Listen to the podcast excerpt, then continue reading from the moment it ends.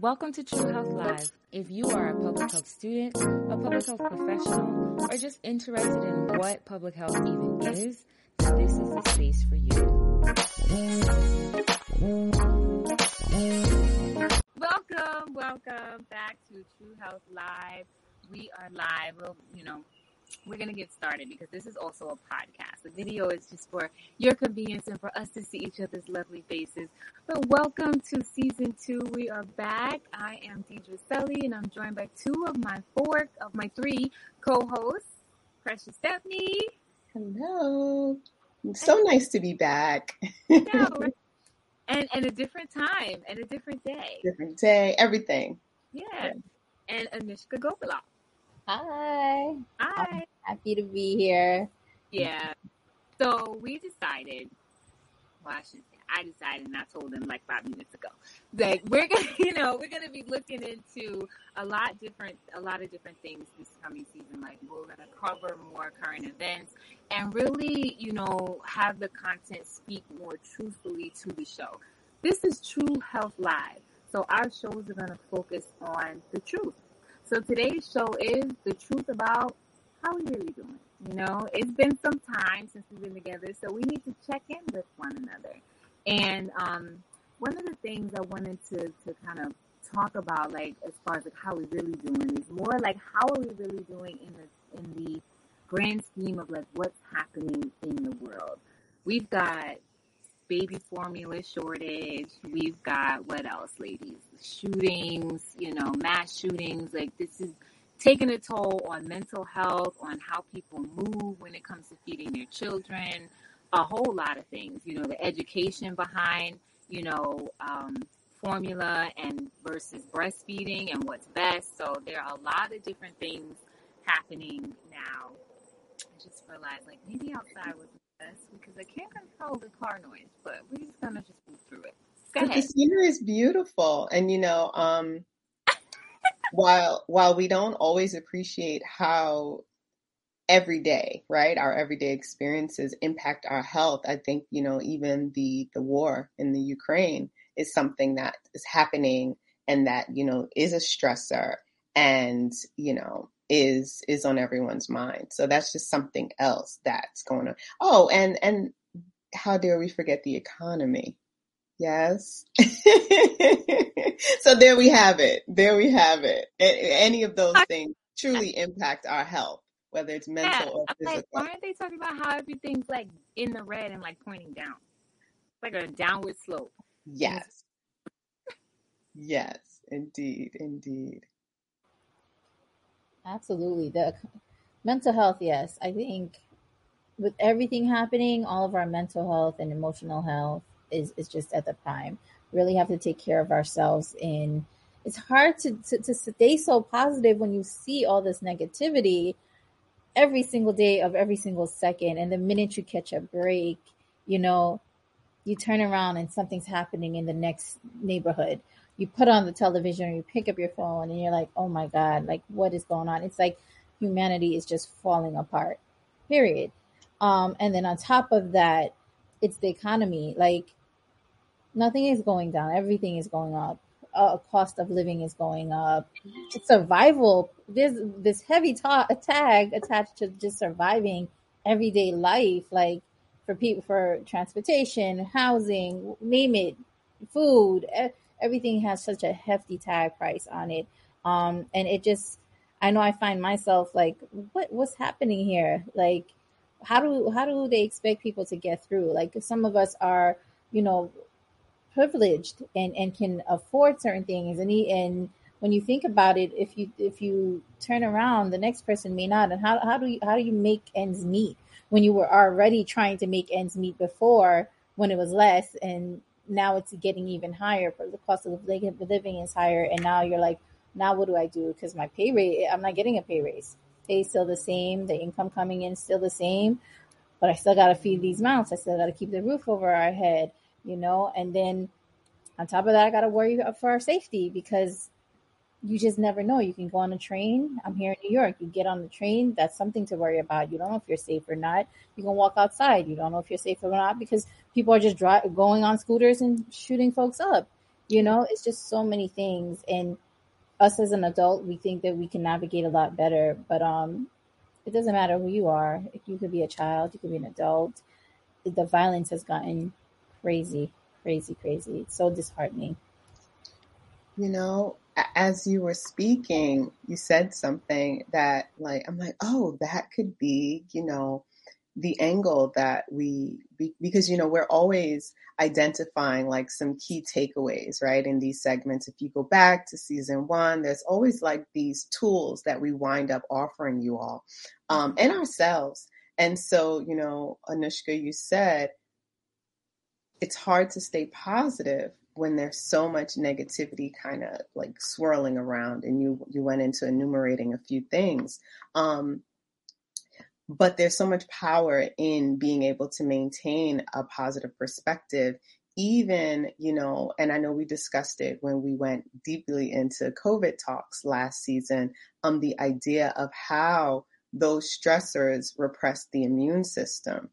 And so you know I, I would love for us to you know definitely get into all of what's happening but even to identify like how can you flip this? Like with the with you know food insecurity you know the fact that there's this proliferation of home gardens especially now that you know on the east coast we've got nicer weather. And so there's the opportunity even if it's within an apartment to kind of grow a few things on your windowsill on your ledge on your people still have fire escapes. I know a long time ago I did. So it's like anywhere, right? I, I had, I think I had like one once. It was, yes.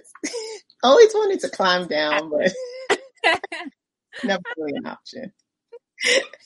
but the idea of how you can manage one, what you're taking in, and two, how you, how you can kind of turn it around right? Even even like do some alchemy, if you will, because really that's like you know transforming a thing.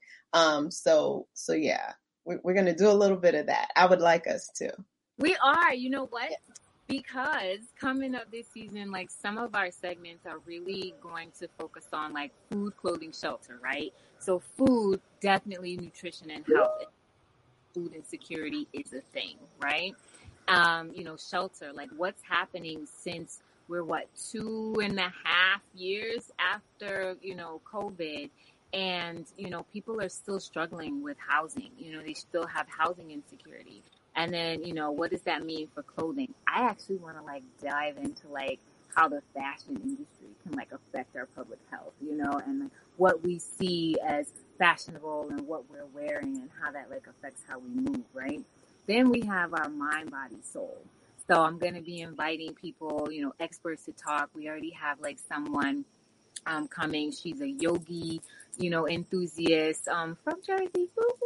Um, she's a yogi enthusiast, and um, you know, she'll be coming talking about her, you know, work in like comedic yoga. Um, um, willingly, fingers crossed, we get our food person, and he's like, you know, known on social media. So willingly that all works out. But we've gonna we're gonna have a lot ready for folks. And so like if you catch this segment, you know, after today, totally fine because you didn't miss anything yet. This is just a preview.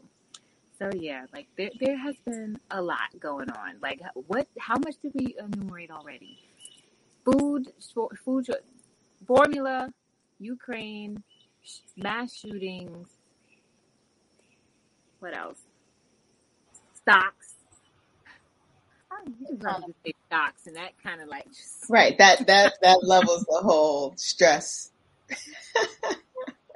yeah, there, but you, there there is so much, and sometimes you know we don't even take the time to like, wait, what am I taking in? Mm-hmm. right now like what what am i navigating through right now um and because you know when we think about just food, clothing, shelter, it's like, you know, that's, that's the core hierarchy of needs, right? Like that's down at the bottom. Um, but that's where so many of us are as Anushka, as you both touched on, you know, um, many don't even have the privilege to think beyond where is that dollar coming from? How are we going to make this happen? Are my loved ones going to actually be healthy with the dare I say, third, is this the second round of boosters? So it's like the booster on top of the booster on top of the original one or two shots. So it's like there's a lot. There's a there there are many many questions and not enough answers. Um, but that's a great opportunity for you to identify and source answers for, for that for us to identify and source answers for ourselves. Um, turn off the television a little bit. Keep this podcast on, but turn off the television just a little bit and really like settle into what's truly important for me and my family and my, you know, my, yeah, my community even. Um, and how do I create more of that? Yeah. Let that be the question, you know? Yeah. Get outside of the city. I hear crickets, right, as evidenced by your right. crickets and trees, right? We're like, we're not even sure if that's nature or just like a photo. So you don't even, don't tell us. Don't tell us. We never know. She could have music and. What is it? The world may never know. That's right. Right. Until a bug goes flying by, then we'll know for sure. I, I agree, Precious. Like, we definitely do have to be mindful of what we take in. Like we have to know what's for us, what's not for us. Um, we can be aware. Doesn't mean we have to deep dive. Doesn't mean we have to, you know, hold on to that. Um, and and sometimes it's easier said than done. Like I, I've discovered that I'm more of an empath than I really thought I was, and I'm just like, but I have to be disciplined and know that you know, I can't take on others pain or you know what they're going through and make it my own. I can always be helpful. I can always be compassionate and and try to help but i have to know what the limits are so i have so i can protect my own mental health and then my emotional health right and not take on too much. And yeah i turn the tv off all the time and i hate that when i do decide to turn it on i see something i really don't want to see. I mean, it's great to stay abreast on what's happening in the world, what's happening in our community, but again, it's just so much happening. And and I think it's like a pro and a con too. Like you don't want to you don't want to like put yourself in a box where you don't know what's happening outside, but you also don't want to embrace all that's happening outside as well and make it like your problem, right? Um, and I think in a ha- being heart centric and having community, a lot of times we we don't talk about what's happening and and we do need to talk. We need to talk more and we can't save the world and we know that we're human we're you know individuals. But if we work together to protect our village rather that village be your like nucleus family or your community family it goes a long way right? So maybe someone like you said you can plant gar- like plant things outside on the fire escape if you still have it or your window seal if you still have that too, because a lot of these new buildings don't have window seals. Um, you know, if you don't have it, maybe a neighbor does, right? So work together, work in solidarity, work work um, as a collective. Um, if you have, if you still have a community garden, you know, work together on keeping it clean and really pouring into it because those are even dropping by, you know, dropping off the map. Um, but uh, in this time, in this day and age that we're living in, we really need to know who we are. We need to know what our, you know, what are the things that make us happy, what makes us stay healthy as individuals and also with our loved ones, um, our loved ones, our community, and work towards that because there's so many negative things coming at us from left to right, up and above. Um, and it's easy to get lost in all that, right? Unless you are setting your intentions and you're being mindful. Um, and some things we can't sway away from, but if you practice, if you practice on healthy living as a whole on a daily basis, yeah. you can control certain things a little bit better, right? Absolutely. Yeah. You know, I know you touched on um, different options for food, and you know what came up for, in my mind um, are even food co-ops and farmers markets um, and how you know cost effective. I know when when I was in New York, especially when I was in Brooklyn, um, I really enjoyed the food co-ops. There's one in Park Slope and there was one in Flatbush that I absolutely loved.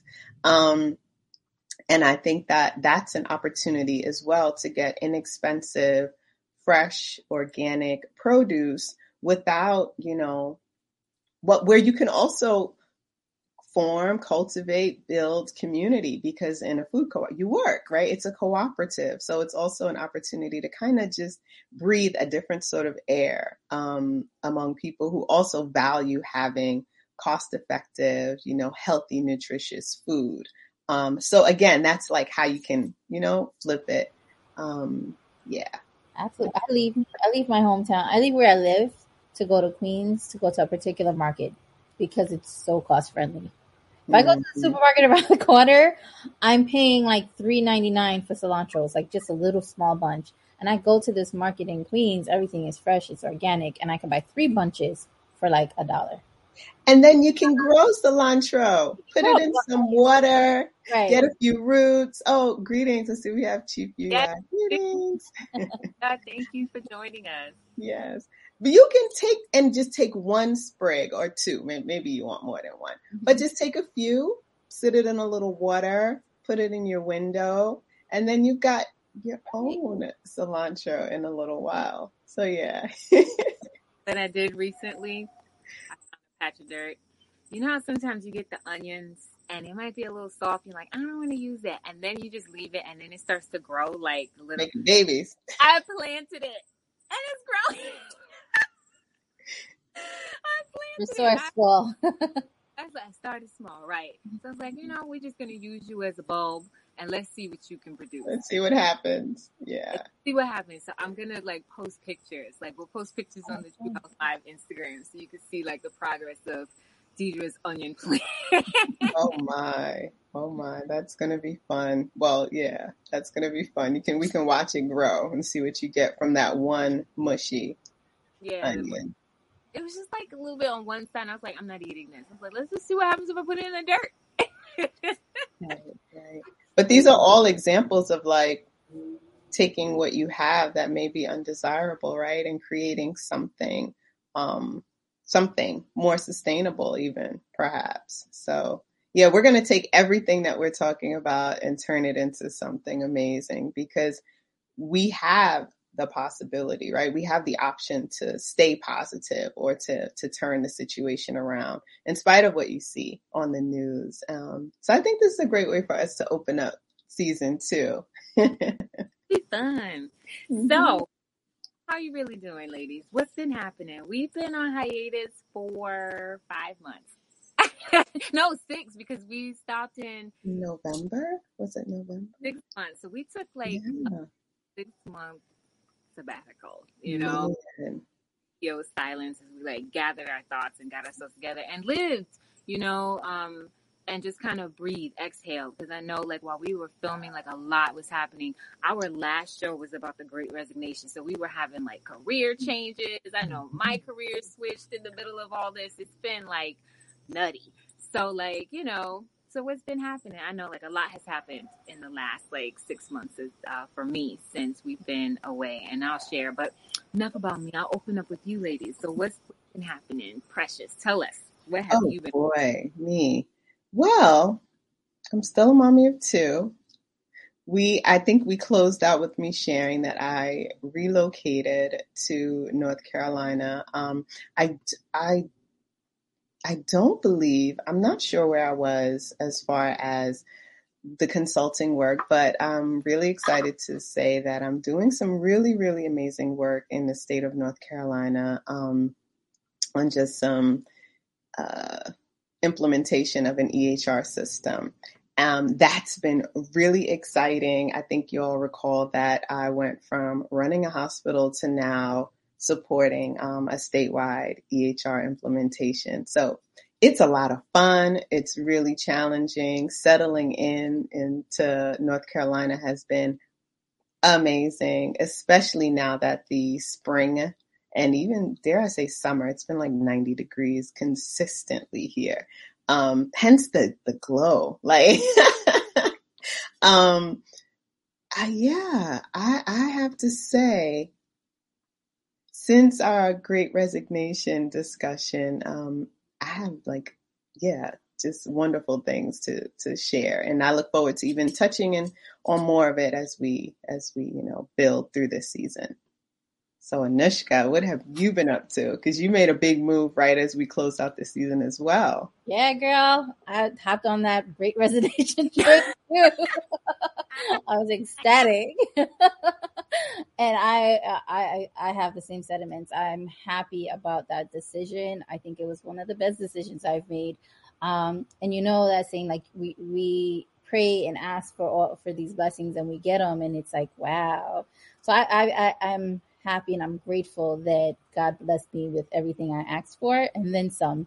But he also, in the midst of that, I got lessons. And so it's like, you know, the, the grass isn't always green on the other side kind of thing. So I, I am grateful for everything, but I'm also realizing is, is this really what I want? Because we, we don't really dream about labor, right? Who dreams like I want to work for the rest of my life? When people ask that question, what's your dream job? No job is my dream job. I don't want to work. Nightmare, right? That's I don't want to work for the rest of my life. I want to be with my loved ones. I want to be with my family. I want to travel. I want to live an enriched life, right?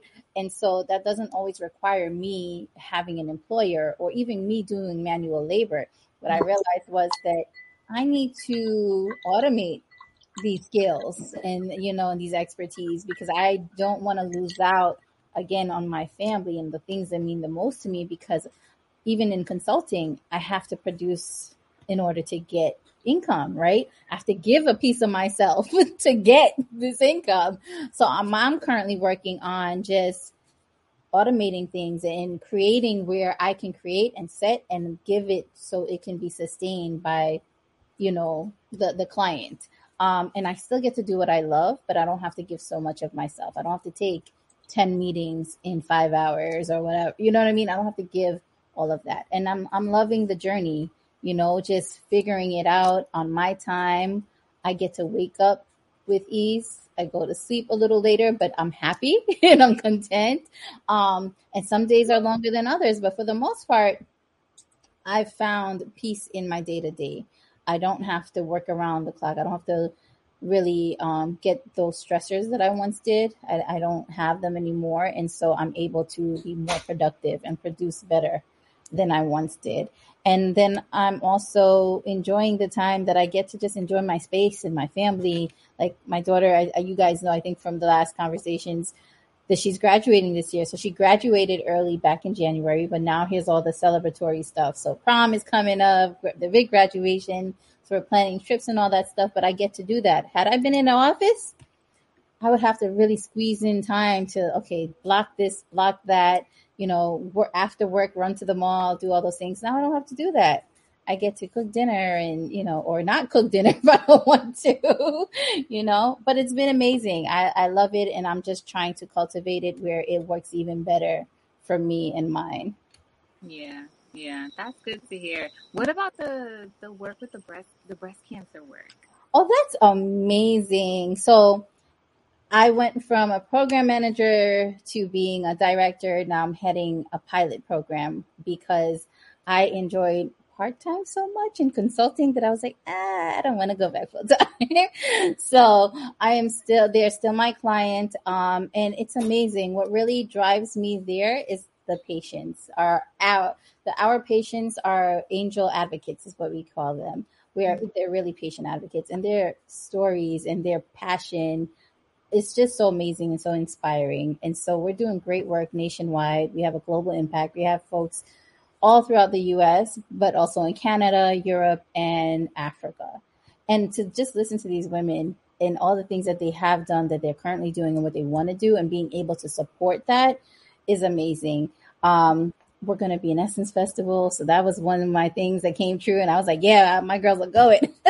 um, so we're, we're, making tons of impact, bringing breast cancer awareness um, to our communities, especially to our Black and Brown communities, because we are the ones that are heavily impacted, but the ones that are not at the table making these decisions or helping to make these decisions. And so we are really making ways to amplify our voices and tell our stories and make change especially in the policy arena, um, as these diseases affect us greatly. Mm-hmm. That's awesome. Awesome, awesome, awesome. And and, and Ima, I'm about to call you Ima. Ima is Hebrew for mother, but Ima Precious, Precious Stephanie. Um, tell us about EHR because I meant to say, but I didn't want to interrupt Oh, sure. You know, we talking acronyms. What is that? Yes, um, my apologies. Yes, so um, it is an electronic health record. That's what EHR stands for. Um, and I mean, really simply, when you go to a hospital or you go to your physician, you know, maybe maybe 10, 15 years ago, things were still in paper charts. You know, they pull your chart and it's all this paper and the doctor has to write with, with pen or the nurse. Um, and then things shifted to a more electronic system. Um, and really it's to support continuity of care, right? So that the flow of treatment is more fluid between one specialty or specialist and another. Um, why everything is so siloed is a conversation. A siloed is a conversation we can have another day. But the reality of um, the allopathic system is that everything is segmented.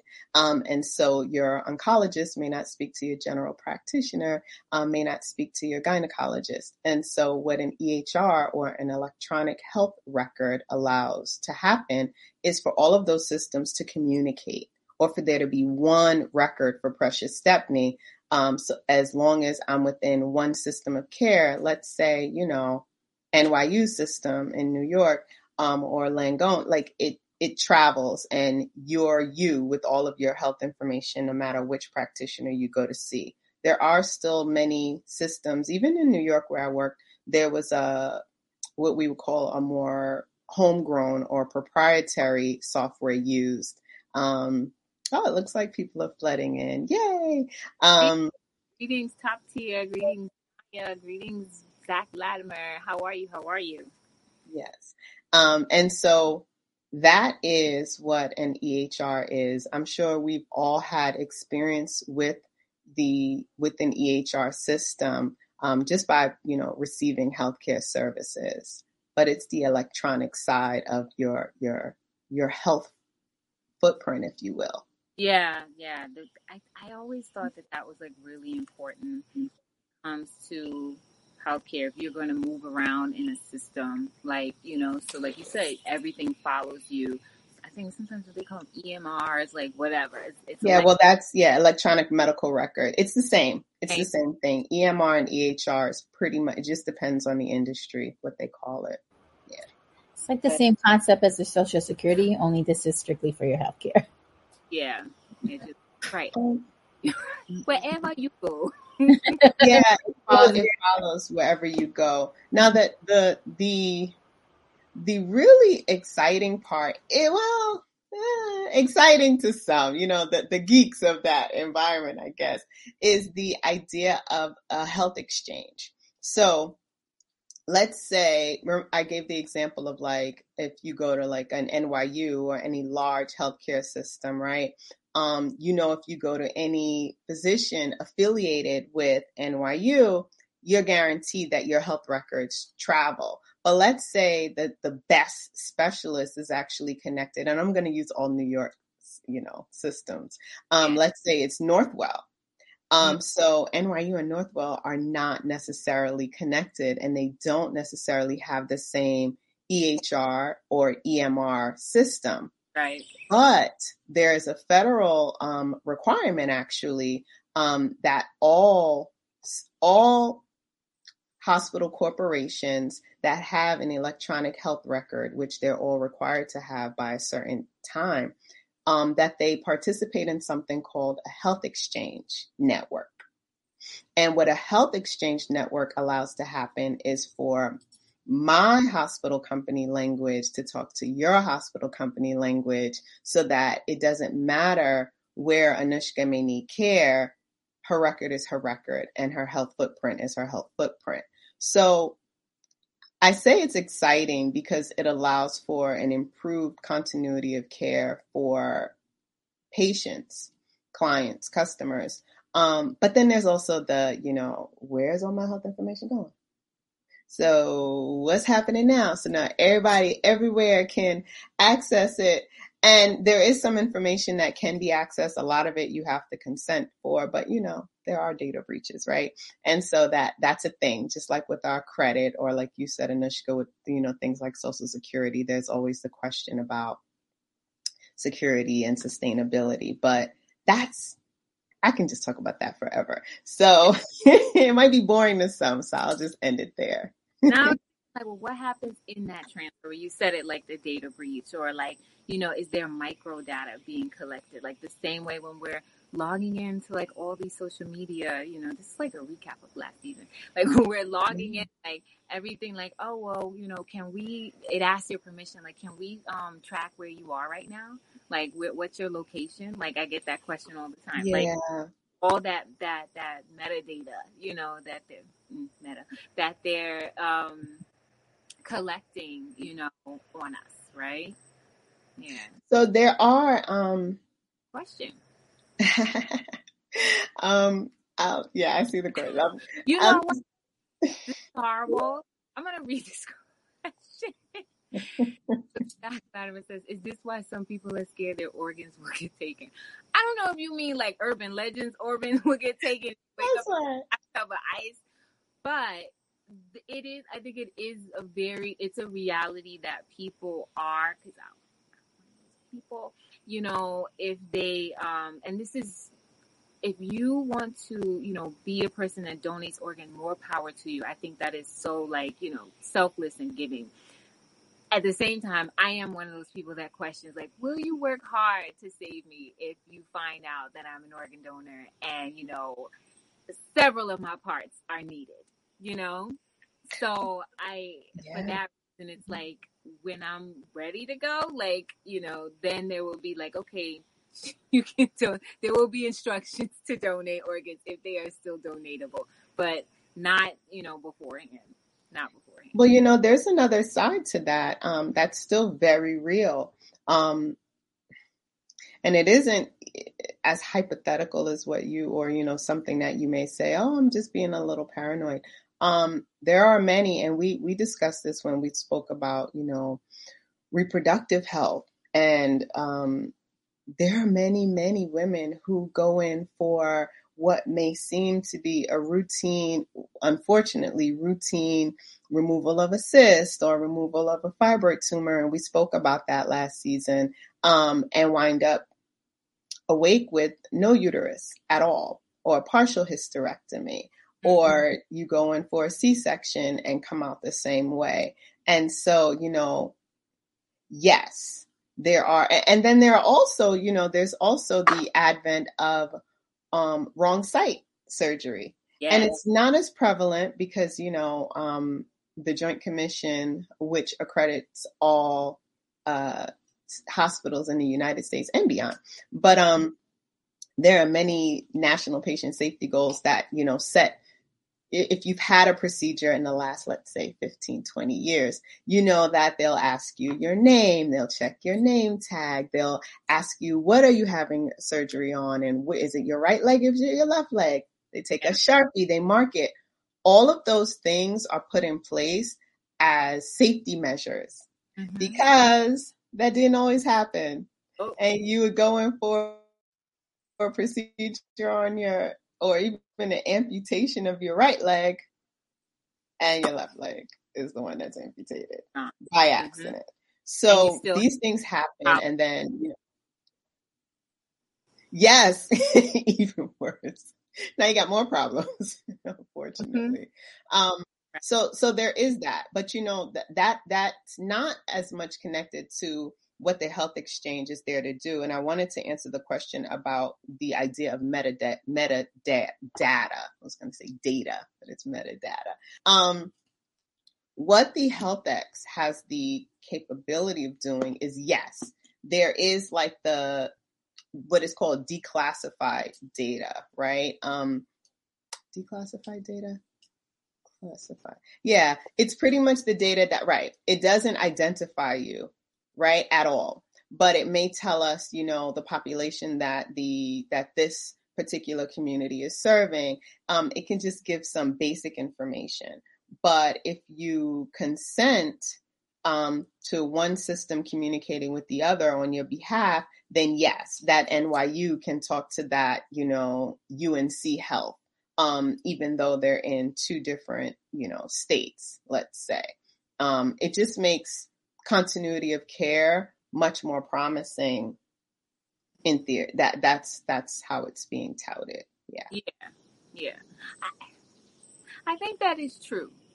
And the same I do I I mean we know this is not a hypothetical that you know hmm that you have a lot of information on Oh yeah, absolutely. That's the We reality. already do though. We already do, right? It's it's everywhere. It's everywhere. it's true. they know where I Yeah. So how are we doing? Stressed and paranoid. Maybe that's how we're doing. How we're doing. In the chat, share today's uh, show. We're talking about how we're really doing, the truth about how we're really doing. So you Yeah. know, um, so far our hosts have been like really good. Things have been moving.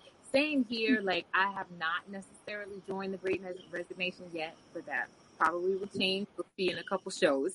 Um, but I have had like, you know, the opportunity to build my own personal brand and, you know, do like small pieces of consulting and that, like you said, and it's been so like rewarding and it's like, yeah, I could do this. I can market myself, you know, and, and have to do like a little bit better at it. But like, you know, you have to start somewhere, right?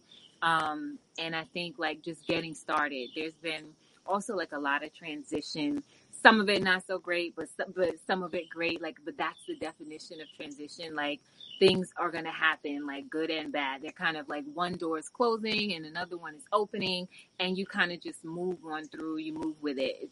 Some of it is taxing to your mental health. Um, I did uh, have one of my parents transition, and it was a very eye-opening experience, right? You know, it's not something, of course, like we're only gonna, you know, we are fortunate enough to know our parents and have that relationship where you, you know, go to their service and you, you know, see them transition and they're going, you send them off. Um, you're only going to have that twice, right? For most of us, you're only going to have it twice. And then the first time it happens, it, it can be, it's really traumatic and we all have different experiences. And one thing that I noticed was just the phase of transition. You know, um, my parent transition, but so many other things, positive things did start happening at the very same. And I'm talking about like within the same, you know, week or, you know, things have changed. So I had to really kind of step back and try to try to see like what the positive points were. Is it still really sucky? Absolutely. It's not something that you just like kind of get over. Um, at the same time, life is still happening, and I have a community around me, like surrounded, that loves me, and I love them. So we're good. You know, we're all gravy. Like you know, we're moving through all the feels, right? So yeah, I think it's good. You just like brought us full circle, right? Because we opened with what's happening in the world and we went through all of the atrocities and the financial, you know, plummets and the war and the shootings.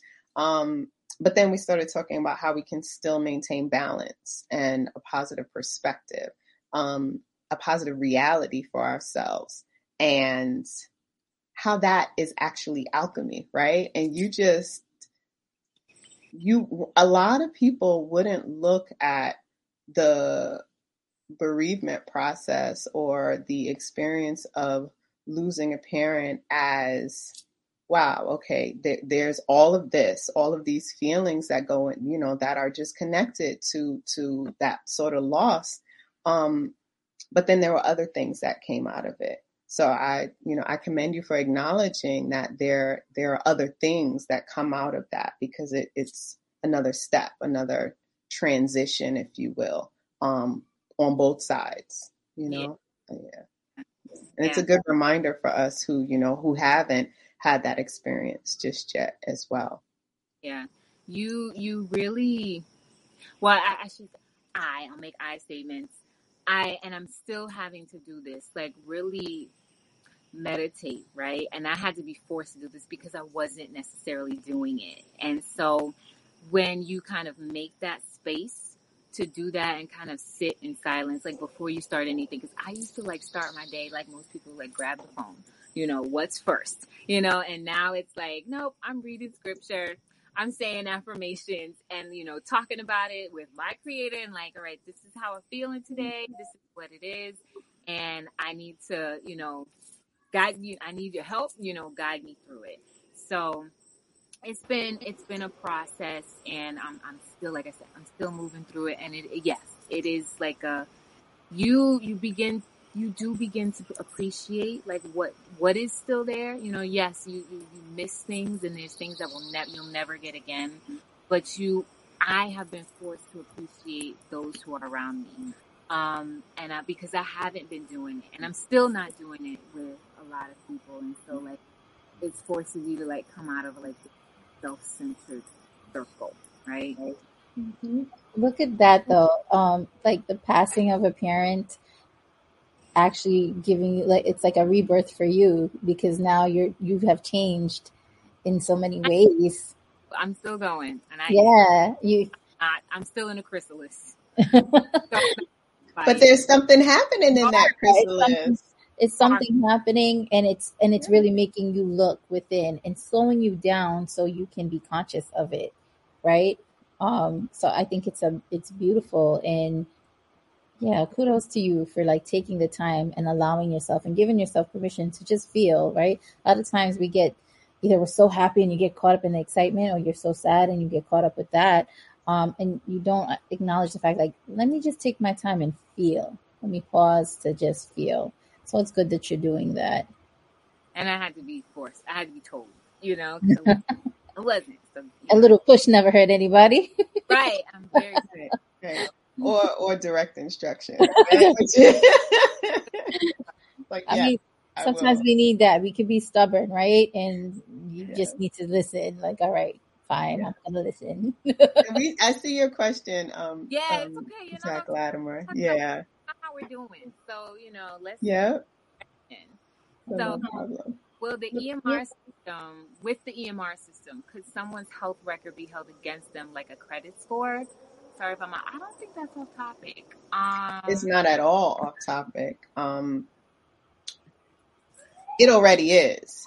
Um, I saw the question while while Deidre was speaking, and um, right. So let's think about why the why Obamacare, as it was originally, you know, kind of named, why it was implemented. It was implemented for those who had health conditions that were otherwise uninsurable to ensure that they had coverage. So, um, depending on your age, your health, your financial circumstances, you could possibly always be discriminated against um, for health insurance, for life insurance. Um, and so I would say yes, um, but I would also say that that has always existed. Um, could it exist more? Yes, because now instead of your information being siloed in one system of care, right, where it's locked up and the only way for, let's say, insurance company, a life insurance company, ABC, to get access to, well, how is your health? They would have to do blood work and send you for testing and get whatever answer they got. Um, but that's not as comprehensive as, oh, we can now link up with this health exchange system and gain, except as of right now, they could not because it's just for healthcare, like hospital corporations. But let's just say it's opened up. Um, they, they would be able to access that information. But what would that mean? In order to avoid a lot of the what ifs that we're talking about, it means that you go to a relatively, if you're going to go to a physician, you're going to go to a rel- relatively antiquated healthcare practice where they still use paper, if that's what you want. But again, there's also the option of um, something, and I'm just going to keep plugging season one. Um, how your how your diet, how your lifestyle, how you know your your fitness like i know many of us get up every day six days of well, five six days is strong and work out. And it's yeah it's fun but it's also you know so that as you know the bones just don't creaking till they crack you have to like care for your machine. You like that one? Creak till it cracks. Um you have to take care of the machine that is your body um, so that maybe you don't need to go run into the physician as much. Um, again, when you have community um, and family maybe they're healthcare practitioners and everything is outside of that network. So, um, willfully that answers the question because I'm sure many people are, are you know, maybe hearing about the health exchange, HealthX, health exchange networks um, for the first time today. Um, look it up. It's it's it's definitely a thing that's happening, and it's being um, pushed by the by Medicaid by the federal government. Yep. You you know what this this is this, this is related, but not related. But it when you talked about like the paper places still having paper, it they I'm those places exist now. Oh yeah. This story, I I was not at a healthcare facility. I was actually renting a car, but they had the printer. There was I don't even know what was on their computer screens. You know the kind of printer that has the the the yes yes. then you have to, you have to tear it off. It has the whole yes that in the script with the perforated edges. I don't even know what that's called anyway. Oh wow! Carbon copy, the triplicate. Yes. Yes. And then you buy the big thing and it kind of runs through the printer. Yes. Comes out, you can barely read the words that were on it. Yeah, yeah, that's Wow. So then the question is, is that the sort of, you know, health practitioner that you want? because, you know, there's a certain amount of um, credits, they're called CMEs, but it's like there's a certain amount of medical education credits that a physician should have. That usually means you're keeping up with technology in some way, but if you're if you're still working that that paper record, it's like Yeah. No, no. Because then when you go for a lab, what happens? Like the labs don't send, they don't send like x-rays. Like, you know, you used to have to walk with these big old actual x-rays. Now everything is digital. So it's like, how does Yeah. that work? How does Yeah. that a work? gift and a curse in a way. I just went to the uh, doctors out of state, and great doctor, great office. Um, she's up on technology, but she doesn't believe in EMRs. So and I and or no patient portals. And I was like, "Oh, you don't have patient portals?" And she was like, "No." And I'm like, "You know, I live in New York. She's all the way in Georgia." And I said, "Oh, so how do I get my records? You're gonna just mail them to me?" And she said, "Yeah, I'll just send them th- through the mail and, and whatnot." And I was like, "Okay, I, I understand."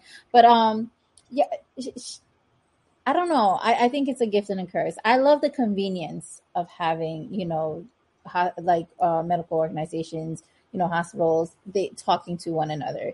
It's very, like you said, the continu- continuity of care. But then it's also that other lingering question, like, this is a lot of information about me that the world can possibly anybody can get their hands on, you know. But then it brings us back to HIPAA and what we sign off at, you know, at our home practices, like all those documentations, and, and it kind of can get discouraging for patients because you're going there for a purpose, right? Either if it's your annual, it's your annual. But if you're if you have a sickness and you're going in for your sickness, you don't want to have to go through that thick rather if it's a, a paper the thick um, packets they give you or if, even if it's just digital all that scrolling and signing it's kind of discouraging and people tend to just skip the reading and sign. Like oh they're Yeah. just saying that. I'm just going to sign right? So i think it has something has to change with that because a lot of times people just want to get through the paperwork rather be hard copies or digital and you're just signing away not knowing what you're signing to. And so that other piece of the um the pie this you're saying well all of this information is there well you signed off on it. So anybody can grab it. You have to be very diligent and very mindful of what you're signing when it comes to your healthcare um and like i said there has to be a better way to do that. It just has to be. I, and i'm the kind of person I, while i'm doing something and i see it's like tedious i'm like it has to be an easier way. With all this technology and this day and age that we have we have to figure something else out. And my mind starts working well what can i do to get to the same result without having to do all these steps? And if i can do it doesn't mean the next person can especially our elders Mhm. they can't like they don't they don't have either they don't have the ability they don't have the time they don't have the patience and that you know and, and that's reasonable right um, or people with language barriers or who are new to the country or new to the systems like there's so many things to think about um, so like i said i feel it's a it's, it's a yes a pro and a con a gift and a curse um, but there's there's definitely room for improvement Yeah, absolutely. Um, balance and education in in everything. Um, I'll, say this because you touched on a lot. First, the patient portal. That's something that's that's very different, right? So that is specific to ensuring that patients can access their information. Um, patient portals have to be like they're funded differently, and especially if it's a private practice, you've got to pay for that. So it's not that she doesn't believe in it. She Her probably not mine. Yeah, but but I'm saying it's probably more like the cost isn't worth it when I can mail you, make you wait, not give you instant access and mail you your records upon request. So that could be more of a cost savings initiative because what is it to actually believe or not believe in, particularly if you are using an electronic health record? I'm just saying. So that is just something, just something to think about. I'm like, oh yeah, there's a cost associated with that. Um, the other thing is the idea of signing away. So earlier when I touched on, you know, going in for one sort of procedure, uh, all right, I'm gonna. I don't usually do like story time. DJ's like, oh, it's coming. So uh, I'll share a story. Um, my friends were always a lot older than I, even in high school.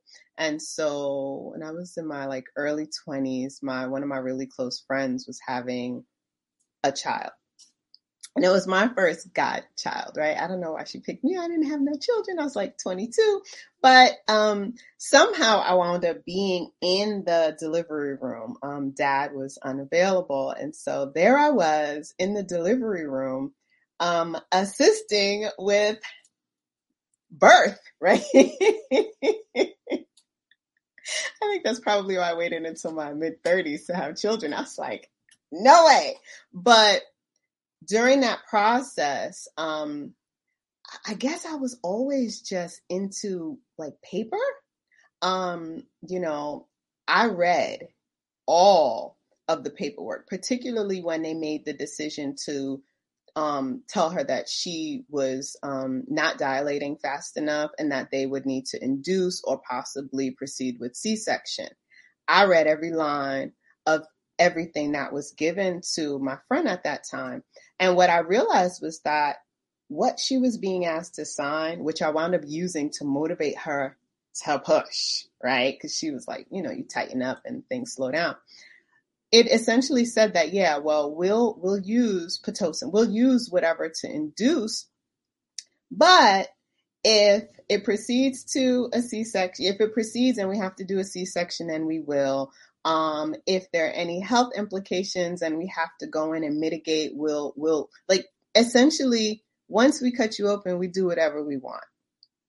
And when i read that i was just like oh my gosh how often do we read those things? We so many times. I mean, Deidre, I think of um your share last season where it was like you were just told you had to have like a follow up test, and you were falling to pieces and couldn't even remember what the practitioner was telling you to do to prep for the test. That's more common than not. And then when you add on not just language language barriers or age, but what if just there are literacy challenges? What if there are no literacy challenges, but you don't understand medical terminology? There, there's so many nuances to us saying, well, yeah, be informed. And I see you, Anushka. Go, hop right in. Go ahead. I saw you. Really quickly, that literacy piece. Oh, I, I went to um, a specialist with my partner, and there was a man, an elder man. Um, you could tell he wasn't, you know, he wasn't native to America we went in before him. The paperwork took us 30 minutes, and I can only imagine how longer he was sitting there prior to us getting in there. We finished our paperwork and was waiting, and I'm like to my partner, I'm like, I don't think he can read. And if I noticed, I'm sure, like you know, the staff had to have noticed because the lady kept brushing him. But that just goes to show, like the literacy piece too. Like some people cannot read, cannot write, uh, especially like a lot of foreigners are like that, like people from the Caribbean. I know I have aunts and uncles and, you know, friends of our family um, that couldn't. And I just kind of noticed and I was like, I want to go help him, but what if I don't speak the language? Now I, I went to help and then it caused another problem. And I said, you know what? My heart was just saying, just do it. You have nothing to lose, right? But he has something to gain. You can help him. And I went and I asked, and thankfully he spoke English. It's just that he could not yeah. read it. And Yeah. so, I yeah, that's that's a big one too. And a lot It's of times aren't common. It's really common. And, you know, hmm, it, it's so common that, um, and, and I saw the question. I'm going to answer Zach's question. I'm sorry. But yes, it was, it's, it's a really common thing. And, um, this is quick. I remember when, uh, at a, at a different hospital, when I did more quality management, one of the, one of the things that I oversaw was like employee training. Mhm. And I remember uh, my CEO at the time saying, "I need you to talk to our housekeeper on on the floor that we were on." yeah, And she was this wonderful, wonderful older Southern woman. She was so sweet. Okay, and I'm like, "Well, why do I need to talk to her?" And he's like, "Just you'll you'll find out." But it was about doing the like doing the um the trainings, which were all on paper. Mhm. And so because we had this rapport, she she kind of just said, "Well, I don't I don't really do those." And what I discovered was that she didn't do them because she didn't know how to read. And so yeah, if there's a language barrier, you like, oh, okay. Oh, if you know they're foreign born, it's like, oh, okay. But there are just so many who just need support yeah. and need it to come in a really compassionate way. So so that's that. With the with the with Zach Latimer's question, could someone's health record be held? Oh no, wait, that's the wrong question. There we go. Let me look over there. Yes, yes. Um, wouldn't that be easy? Yeah. So it would be. Yeah, I mean, yes, it would be easier to steal someone's information. I think as easy as it is right now to hack our, our credit right. card information, right? I think like everything is already there. Yeah. I mean, when you think about, you know, those digital push pin like entry to your home, it's kind of like you, we're comforted by these things, but I is it not easier to get in? like, is it not easier to short circuit or hack if then that's what you want to do? right. Um, but absolutely, it would it would be easier to once things are digital, it's always the, the footprint, the thread is always there. Um, but that's why we have to be, you know, use discernment and and not opt to have everything disclosed and and be more healthy and eat right and have family and you know let those healthy women make those meals and you know exercise and do all of that cool dope stuff and then maybe you worry a little bit less about hmm Do all the things. I think things. All the it's as easy as it is now. Like, you know, Yeah. the stores that we shop at get hacked all the time. And the truth, and even our email, you know, yeah, Yahoo, and, you know, Google's and all those different networks, they get hacked all the time. And the, and, and the banks, right? I remember one of the oh, financial institutions that I used was hacked. They didn't say anything until maybe a year or two after, you know, like, and I don't know why they waited. I think legally they can, like, until they do their investigation or whatever. But like, institutions, whether it's consumering, you know, consumering for consumerism, you know, just us buying things or, or financials, they get hacked all the time.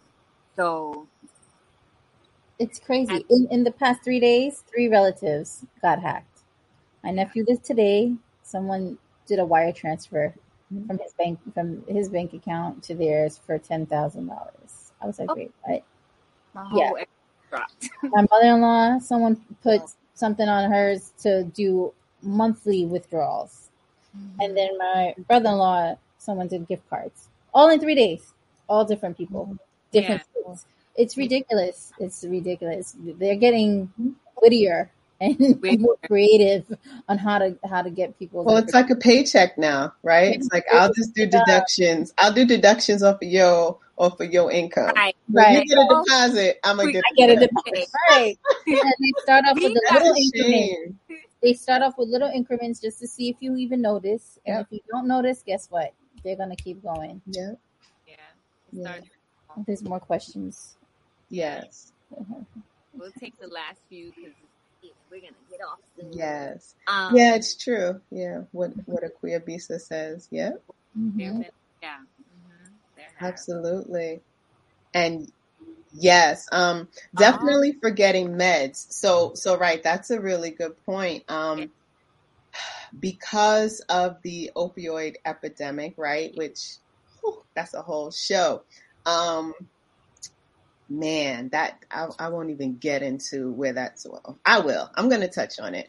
Um pain ma- pain management became a huge huge priority for the Joint Commission, um, which I shared earlier accredits um, hospital systems. So people's pain weren't being managed appropriately, and so there were all of these protocols put in place to ensure that you were not in excruciating pain unnecessarily.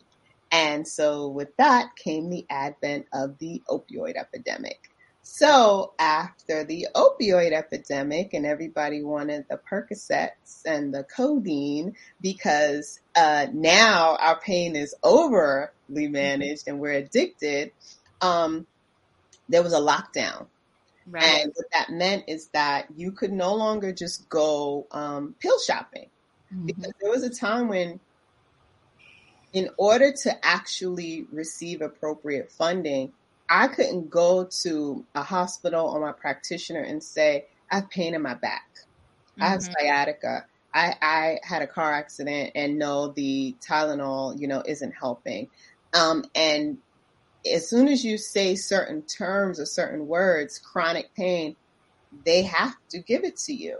Um, what wound up happening is a few years ago, there was a, a change in the federal regulations and the all opioids are now like anyone who receives opioids are in like a national database. Mm. So you can't go from Dr. Deidre to Dr. Anushka in one strong or one week and say. I got the same pain and get 60 days because I got 30 from you and 30 from you. So what what um, Zach Latimer's question, um, that's what it's connected to, and that's a really good point. Um, I guess when there's a will, there's a way. You could Yeah. always do that, right? Like I can. So I would say yes, but I think that can be done even now, right? I could, I would have to assume someone else's identity, right? Just get somebody else's health insurance card or make one up and um, get ID. Right. And I don't necessarily have to start with like an EMR, like people. Right? No, it wouldn't. And Right. we also know, just like even with the opioid um, epidemic, there were a lot of grandparents whose cabinets, medicine cabinets. Mhm. Oh, please. So many. So many. Rated. Rated. Yeah, that that's the but but think about why. It was rated because they were receiving these pain pills unnecessarily as well. And it was just like, I don't need all these drugs. I remember like so um my my dad he was diagnosed with multiple myeloma um like over 10 years ago. And um after he had what they like a, a bone marrow transplant what they call autologous. And so they basically harvest your own stem cells. And so you literally have like no immune system and you you're basically starting from scratch. And but like he's there's still going to be pain and there's neuropathy and things like that because Mhm. damage. Um, and I remember hearing him saying, like, you know, the doctor gave him Percocet, and it was, but he's like, but I don't need that many. And it was like, when he told me like how much it was, I was like, they were like, it was, Yeah. off. it was insane. It was Yeah. just insane. It's like, why did they give you that much? He was like, he's like, I don't know. I didn't, I'm not even using it. So I'm positive that they expired. I was like, well, just make sure you don't flush it. You know, they tell you do not Right. Your, you know, do not flush any like expired meds because it ends up right back in the water system. But um, I don't know what he did with them, but I'm pretty sure they expired because he's like, I don't need all of this. Like, I can't Yeah. use like it, it's not necessarily. So we do know like some physicians because I, I, I want to be careful of blaming it on physicians because a lot of that happened. It's like it's the physician's fault. And I think while there are some bad apples, you know, it's I don't I don't know that it's appropriate to like blame the entire, you know, group of, you know, physicians, even though we do know some people were just really careless with their script books, you know, and just writing off prescription. Yeah. Well, that's why they're digital. You know, you really won't receive a handwritten script anymore. That that's a part of why scripts went digital. Yeah. So that it can be managed, right? Because at one point you could steal a script book and then just go figure right. it out for yourself. Um, but a lot of the physician, yeah, there was some who were just writing writing those narcotic scripts, but mm-hmm. then there were others that um were really doing what they thought was the best for the patient and compliance with the regulations, which said if if I know that a procedure like what you described your father is having is going to come with um, 10 days of pain between an 8 and a 10 i'm going to give you 20 days worth of you know and and of course it could be 50 days or whatever but i'm going to try to be proactive. Um, but in that proactivity many people became addicted and and that's just an unfortunate um, byproduct of yeah. over over empowering pain management. And so now there are alter now what's in the regulation is the requirement for alternative modes of pain management to be identified and offered first right so for all of those practitioners who you know do the acupuncture, acupressure, it's a great time to yeah. be in pain management. Yeah. Yeah. yeah. And, it, and, you know, the opioid epidemic, it did put a lot of people in the bind. You know, they're the people who are ex- actually in excruciating chronic yes. all the time.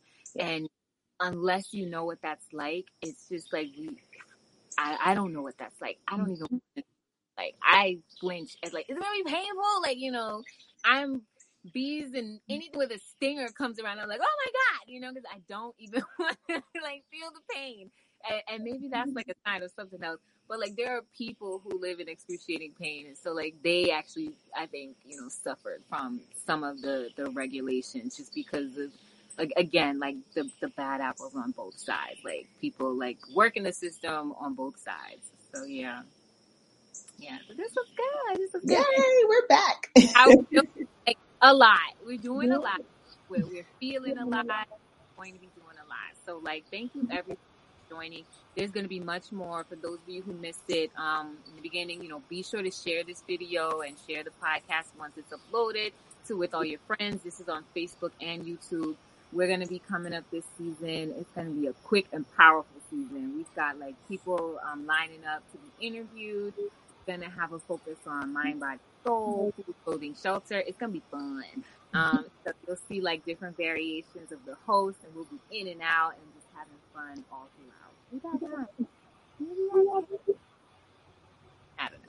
So, anyways, uh, thank you so much for joining us. Uh, you know, give thanks to Mr. and Precious. It was so nice to see you again in this setting, and I'm so excited to see what the season. Thank you for having us. Bye-bye. Bye. Peace.